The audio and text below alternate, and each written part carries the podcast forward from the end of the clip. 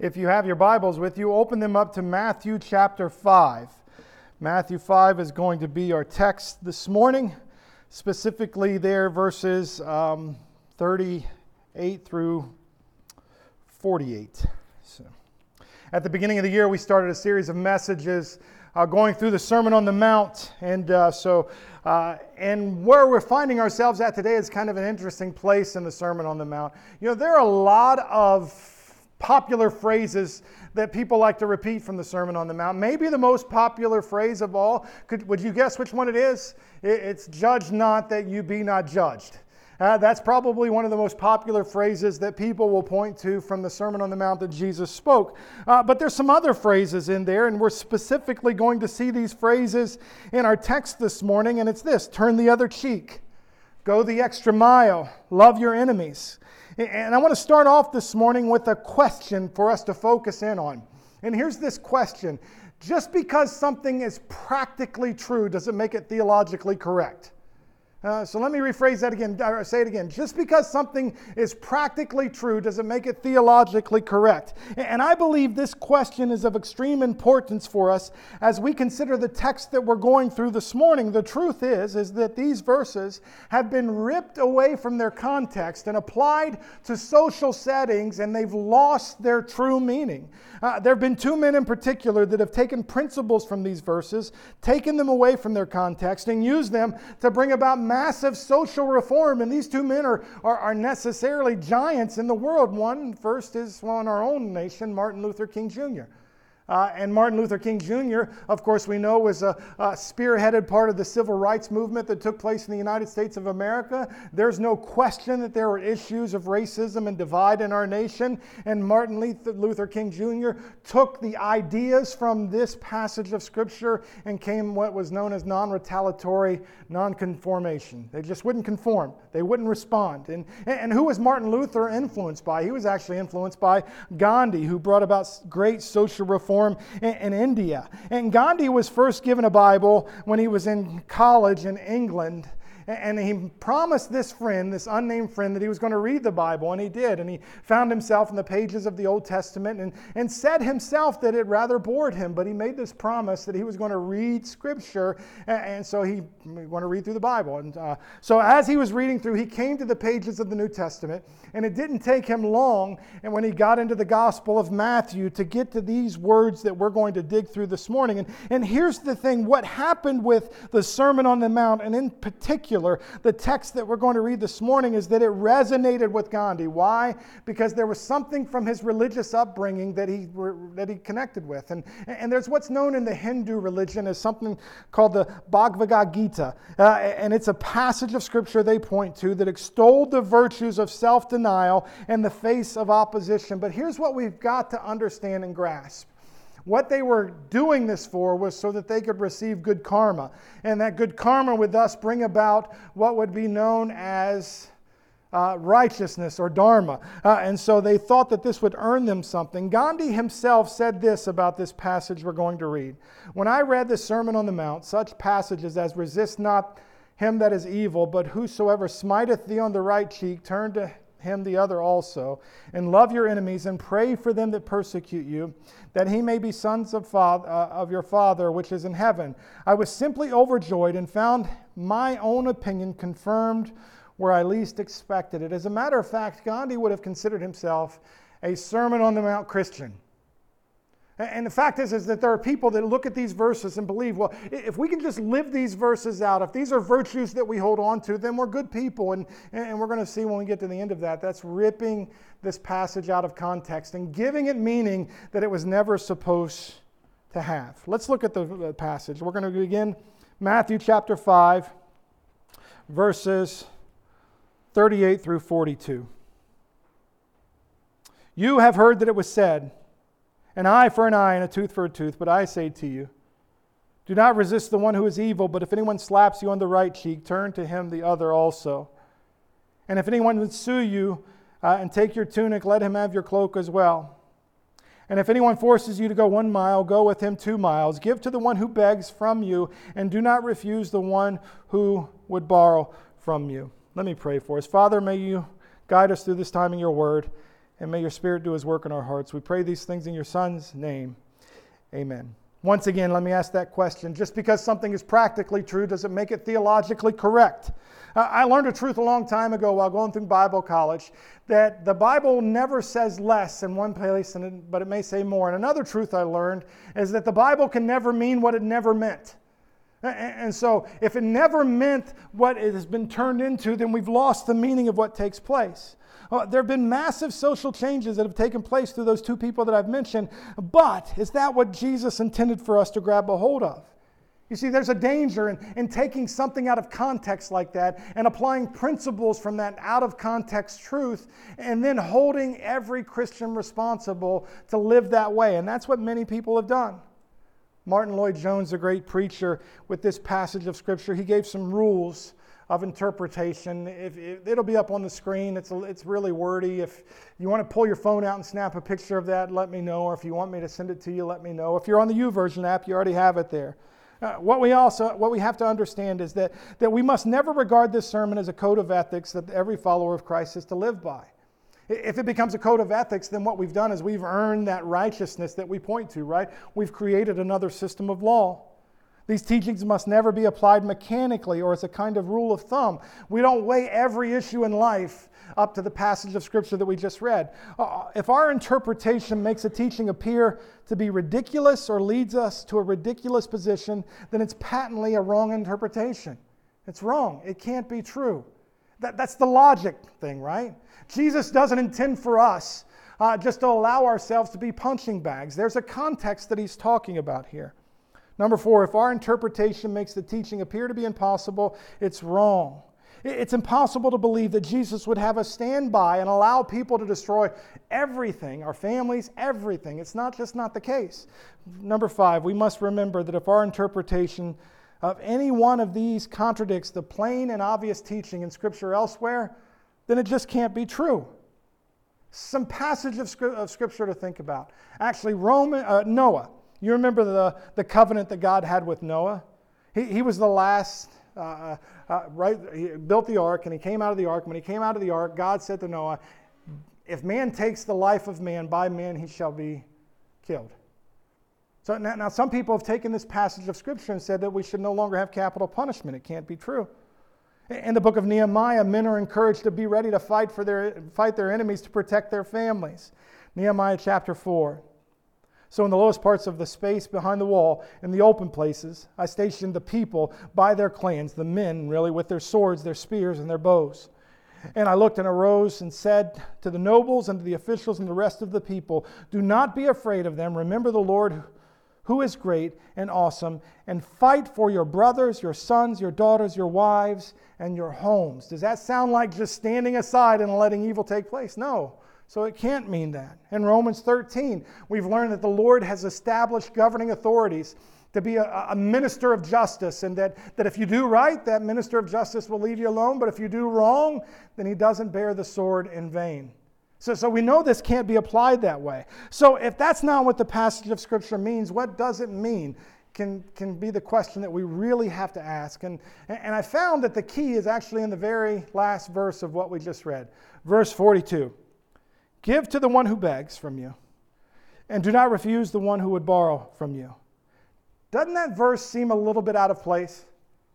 When you read that verse next to everything else that's in there, right? We have things like turn the other cheek, go give away your coat, go the extra mile. And what does the giving to the one who begs and, and loaning to the one who's in need, what does that have to do with these other areas or these other illustrations? And it's clear. Really, the answer is found in, in what we find Jesus saying as recorded in Matthew chapter 16. He says, If anyone would come after me, let him deny himself and take up his cross and follow me. For whoever would save his life will lose it, but whoever loses his life for my sake will find it. For what will it profit a man if he gains the whole world and forfeits his soul? Or what shall a man give in return for his soul? And I can maybe uh, begin to read through some of the thoughts because I had these same thoughts. What does this have to do with the context of the Sermon on the Mount? Let's get back and look at these illustrations that he used. Jesus said, An eye for an eye. You've heard it said that an eye for an eye and a tooth for a tooth. But I say unto you, In fact, the law did declare these things. it's found in Leviticus, it's also found in Deuteronomy, chapter 19, verse 21. Your eye shall not pity. It shall be life for life, eye for eye, tooth for tooth, hand for hand, foot for foot. But as you read this in context, it becomes very clear what's taking place. This isn't for us as individuals to go out and if somebody takes something from us, to take something from them. It's not for us to go out as individuals and if they steal from us to steal from them, or if they, well, you know, that's not the idea. Actually, the idea here is that, that in the system of law, God set up laws for people to live by. And if somebody broke that law, they were to be taken to a court of law. And when it said eye for eye, tooth for tooth, hand for hand, foot for foot, that was meant to be carried out by judges and magistrates, not individual people. And here's what the people of Israel were doing with that they took it as individuals were almost expected to retaliate whenever anything was taken from them, whenever any harm came to them.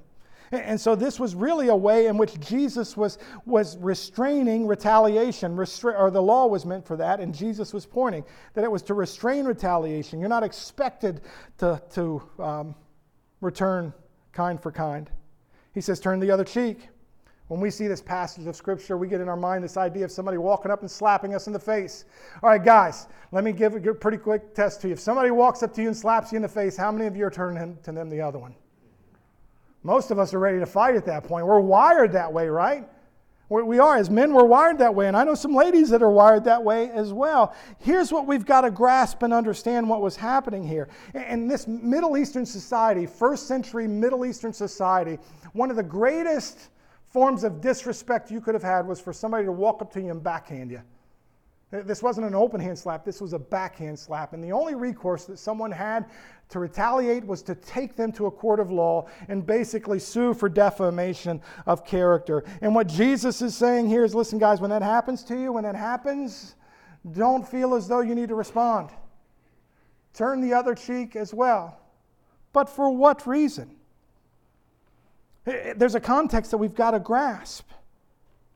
Does this mean that we're never to respond to things like that? No, uh, we'll see a little bit deeper what the context is here in a few moments. But we also know this that there are times that we're supposed to resist evil. There are. James 4 7, submit yourselves therefore to God, resist the devil, and he will flee from you. 1 Peter 5 9, resist him, firm in your faith, knowing that the same kinds of sufferings are being experienced by your brotherhood throughout the world. And so we know that he's not just declaring that we're just supposed to roll over and be punching bags for anyone and everyone in the world. So, but we can't explain away this next, next passage of Scripture.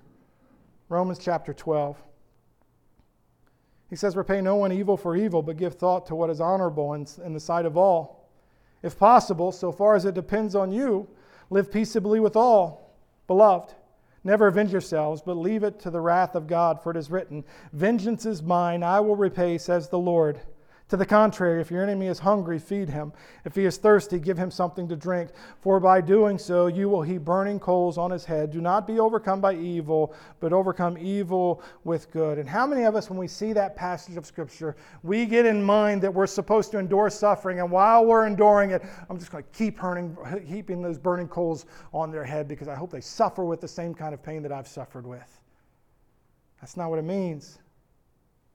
It means that in living that way and responding that way, what you're actually doing is condemnation and guilt will come on them from the Holy Spirit there, and that should and hopefully would lead them to repentance in Christ. He says, Let him have your cloak.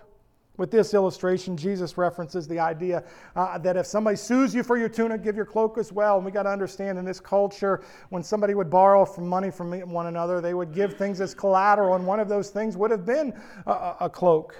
Exodus 22. If ever you take your neighbor's cloak and pledge, you shall return it to him before the sun goes down. For that is his only covering, and it is his cloak for his body. And what else shall he sleep? And if he cries to me, I will hear, for I am compassionate. So Jesus saying, if somebody takes you to court, listen, just willingly give it away. It would be better to have dishonor than to see me dishonored, is essentially what's going to happen here. So, under the law of Moses, a man cannot be forced to give that away, but Jesus says, give it away. See, we've got to be very careful here in applying this idea to every offense. And, and when we take it, this, and apply it to our current context as followers of Christ, here's what Jesus was saying listen, don't retaliate and don't be overly concerned about your rights. As Christians, haven't we gotten caught up in that a little bit? I mean, if we're honest with ourselves and we look at ourselves in the mirror, haven't you heard from us over the last few years that, that our rights are something that we're really focused in on. Let me give you an example. I'm not sure if you're aware of this, but we're coming off the heels of a worldwide pandemic, and depending upon who you're listening to, we're still in that pandemic, and there's still worse yet to come. And, and when that pandemic first hit our world and our nation, uh, we had people standing in front of a TV. I remember it well. They stood in front of a TV, and the Dr. Burke said, No matter what we do, by, by this time in August, there's going to be 2.2 million people dead. And man, we're like, wow, two million people dead, no matter what we do. And so they asked people to take two weeks to slow the curve. And so many of us as Christians, we decided that, that love required of us to take those steps in order to make sure those things didn't happen. But man, something happened in those two weeks. Those two weeks quickly turned to six weeks, and those six weeks quickly turned to this indefinite period of time. And, and then we started to notice things as followers of Christ, right? Well, we can't, they don't want us to meet in church, and depending upon what state you lived in, they mandated that you not meet in church, but you could, uh, but 500 people could be at Walmart. You know, 500 people could be at Home Depot or Lowe's. And all of a sudden, you know, that became, worship became non essential. And so in Linesville, when we were trying to decide what we were going to do, we, like a lot of churches, decided, you know, love requires of us for us to take these steps in, in order to protect our neighbors and, our, and those people we love. And so we didn't meet for a period of six weeks. And then we came back together, and here's what we decided as a church this wasn't about us demanding our rights, this was about us deciding as a church at that point that worship is essential. It's essential to the life of a follower of Christ. And yes, we understand that people are sick, and yes, we understand that things are going on, but we decided that we were going to meet to worship together, not as a thing of demanding our rights, not as a thing of thumbing our nose at authority, but as the same thing as us saying, like, well, Daniel. When they told Daniel not to pray, what did the text say? Daniel went to his room and he prayed, well, how? As he always had as he always had. And so we're not demanding rights, we're just understanding that those rights given by men aren't the primary thing. Our expectations for worship were. And so that's how we came down on that issue. He says, Go the extra mile uh, to the Romans, uh, I mean, to the, the Jews, the Romans occupied, and so they could force a Jewish person to carry their gear for up to one mile. You, get in, in, mind that Simon of Cyrene that was forced to carry the cross of Christ. And, and Jesus declared, when this happens, when they force you to do this, go with them too. Go with them too, because when you do, you're going to make me look better. And he says, Give to those who beg and borrow. Listen, we get so caught up not only on demanding our rights, we also fail to, to understand that God has blessed us. He's blessed us as human beings with this great amount of blessing. Uh, and so, as a people and as a group, and some are blessed more than others, but there, there is something about us that we get caught up not only on our rights, but what we've earned. And since we've earned it, it's ours. And since it's ours, we get a little stingy sometimes with what's ours. Did you know that there was a provision in the law of Moses that, that they were to leave the edges of the fields for people to come alongside of? And, and what the farmers didn't harvest, that the people were to harvest for themselves? That's important. Because we've been trained in this nation, in this world, to understand uh, that, that it's our job to care for everyone. And, and here's what we've done we've become angry about that, and we've decided that since the nation and, and there's welfare and everything else is to care for that, we, we've stopped seeing our responsibilities and, and we've just gotten angry and bitter at times. But there's another part of that principle. Did you know when the people were supposed to come and to the edges of those fields that the farmers left them there for them to harvest for themselves? Uh, not for everything to be given to them. In our world today, we've not only left the edges of the field, we've have, we have them harvested and made it possible for people to do nothing and to be cared for by the rest of society. In his book, Our Culture, What's Left of It, British psychologist Theodore Dalrymple writes of two Frenchmen who, in the early 1800s, tra- one traveled to Russia and one traveled to America. And they predicted with this unbelievable accuracy what was going to take place in both of those societies just by watching them. The one predicted that Russia would fall to great war. And they did. And then that's where the rise of communism happened. And, and a man by the name, I'm hoping I'm saying it right because they were both Frenchmen, a man by the name of Tocqueville was a lawyer and a judge, and he visited America. And in a passage that, that united prophetic with psychological insight, he wrote about what would take place. He described the future soul of a man under seemingly benevolent and democratic government that willingly labored for the happiness of the people, but chose to be the sole agent and only arbiter of that happiness. Such a government would supply the people with their necessities, facilitate their pleasures, manage their principal concerns. What would happen but to spare them of all care and thinking and all trouble of living? When this came to pass, the will of man will not be shattered, uh, but softened, bent, and guided. Men will not be forced to act, but prevented from acting. The government will not destroy, but prevent, prevent full human existence. It will, it will not tyrannize, but it will invenerate, ex- extinguish, and stupefy a people. Did you hear what it's saying there? And that's our society. At the same time, Jesus says to the follower of Christ, don't hold back when somebody begs. Don't be unwilling to give the, the one who asks to borrow. So, we've got to remember these words are not spoken in a vacuum, they're spoken in a context. Matthew chapter 5, verses 11 and 12. Blessed are you when others revile you and persecute you and utter all kinds of evil against you falsely on my account. Rejoice and be glad, for your reward is great in heaven, for so they persecuted the prophets who were before you. It would seem to me as though Jesus is declaring right here in those verses, right after giving those kingdom values that we've spoken about, guys, when you live this way, you're going to be persecuted. And, and then as we continue to dig through this Sermon on the Mount, that when he's talking about turning the other cheek, going the extra mile, giving away your coat as well, being willing to, to, to give to those who beg and those who want to borrow. What he's talking about here is living in a world where persecution takes place. It's a tough truth. But everything about the follower of Christ is tough. Luke 6:40 A disciple is not above his teacher, but everyone when he is fully trained will be like his teacher.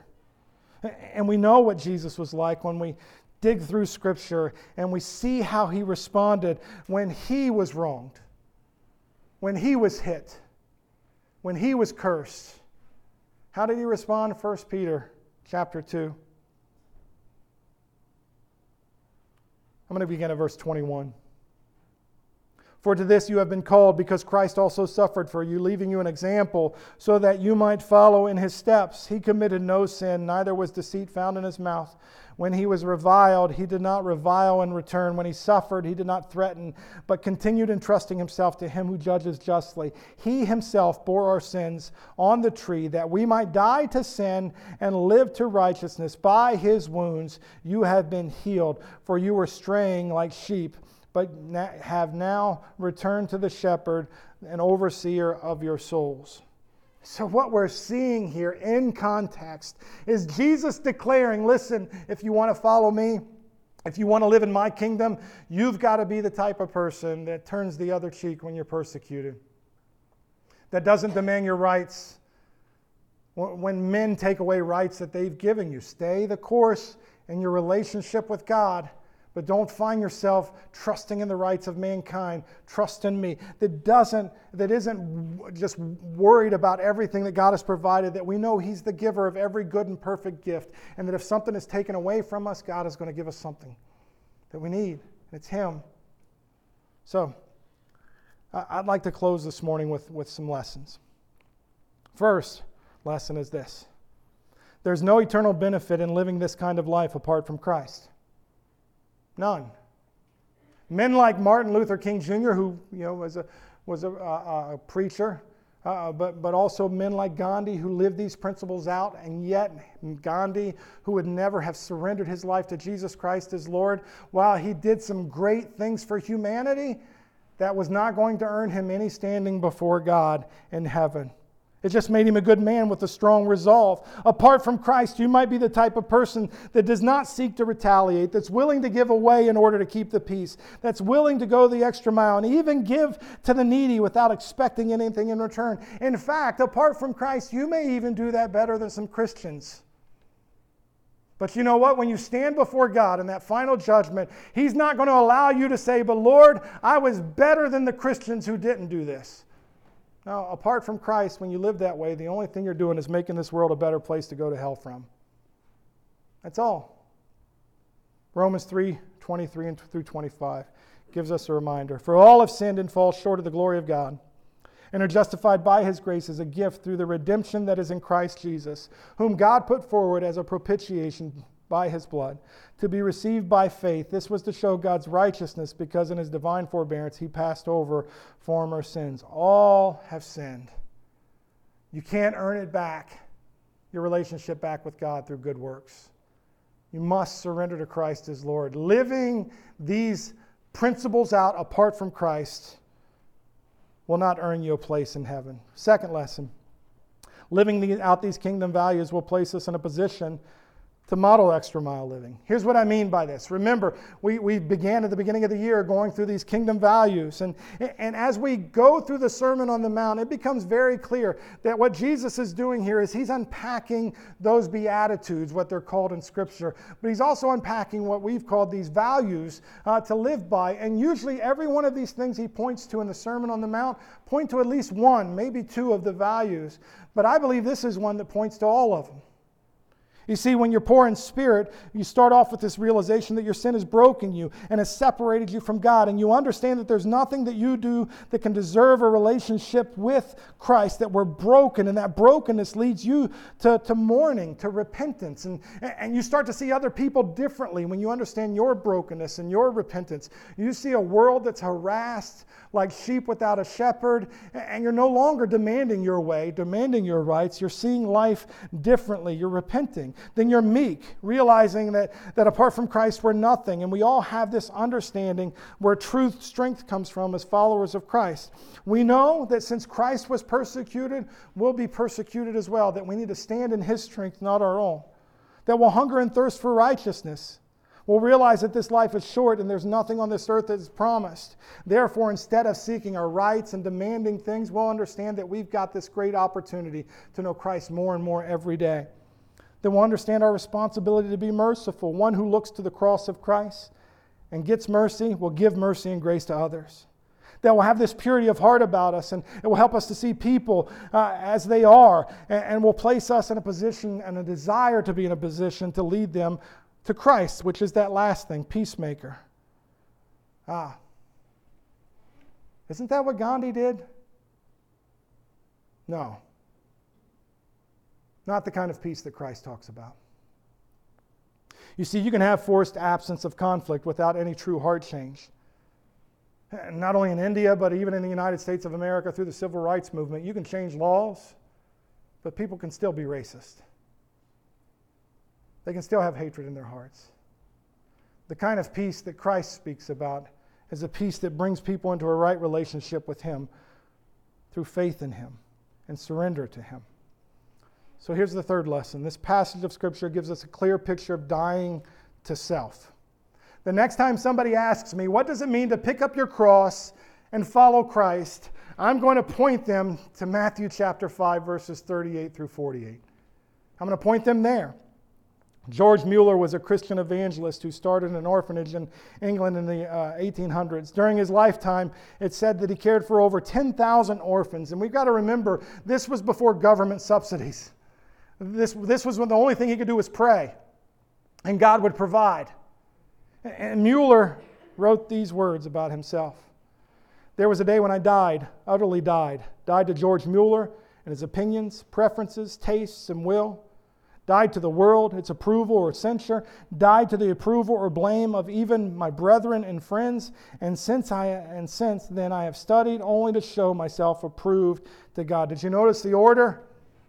He died to self. Then he died to the approval of man. He even died to the approval of people within his brethren. And then he studied to show himself approved. this is this passage of scripture gives us a clear picture of what that is. Final lesson the, the key to extra mile living is to have a love for our enemies. Look at verses 43 through 48. He says, You have heard it said, You shall love your neighbor and hate your enemy. But I say to you, love your enemies and pray for those who persecute you, so that you may be sons of your Father who is in heaven, for he makes his sun rise on the evil and on the good, and sends rain on the just and on the unjust. For if you love those who love you, what reward will you have? Do not even the tax collectors do the same? And if you greet only your brothers, what more are you doing than others? Do not even the Gentiles do the same? You therefore must be perfect, as your heavenly Father is perfect. In these verses, the reason I'm not going to take time to explain them fully is because he's just basically saying in the positive what he just said in the negative. In the negative, he said, This is how you what you got to do. You, you've got to turn the other cheek, give away your cloak, go the extra mile, be willing to give away, die to self. And right here, he's giving us the key to doing that. And the key is found in loving who? Your enemies. To love your enemies. Church, let's look at us for a second. Do we really love our enemies? Do we love those who voted on the other side of the aisle? Do we love those who are struggling with sexual identity issues? Do we love those who have a different view on when life begins? Aren't those people that, if we're honest with ourselves, that we would consider enemies? Jesus really digs deep here, doesn't he?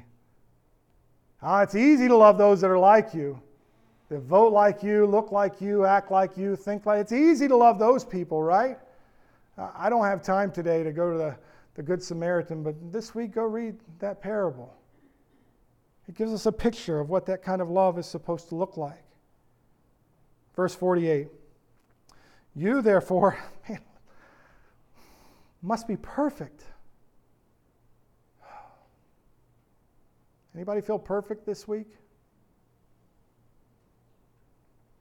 As your heavenly Father is perfect. How is that even possible? I think the key is found in that word love. To love your enemies. You see, we never look more like Christ than when we love people who are far from Him, because that's what He did for every single one of us. Gosh, I, I, there's so much more that could be said here, but, but this idea of love, it's that idea of agape love. It's a love that's not given because there's anything affectionate in us. There's a love that's not given because we have anything in kind with Christ. It's not, it's not a love that's given because we're beautiful. It's a love that's given because we're sinners, separated from Him. The Bible declared, For while we were yet sinners, Christ died for us. And then Jesus declares, He looks at His disciples, and in turn, for us, as we read His word, He says, Be perfect as your Heavenly Father is perfect. And the only thing that I can begin to even say is that, that we begin to chase that perfection when we're willing to love those who are far from Christ and really far from us. That's the key to extra mile living. Now, what are we going to do about it? Let me pray for us. Father, thank you for the love you give us and the opportunity we have to serve you. It's a tough passage of Scripture, Lord, for us to digest.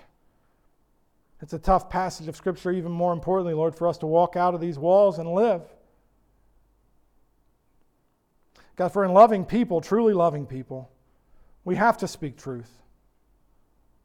And truly loving people, Lord, we have to preach the gospel.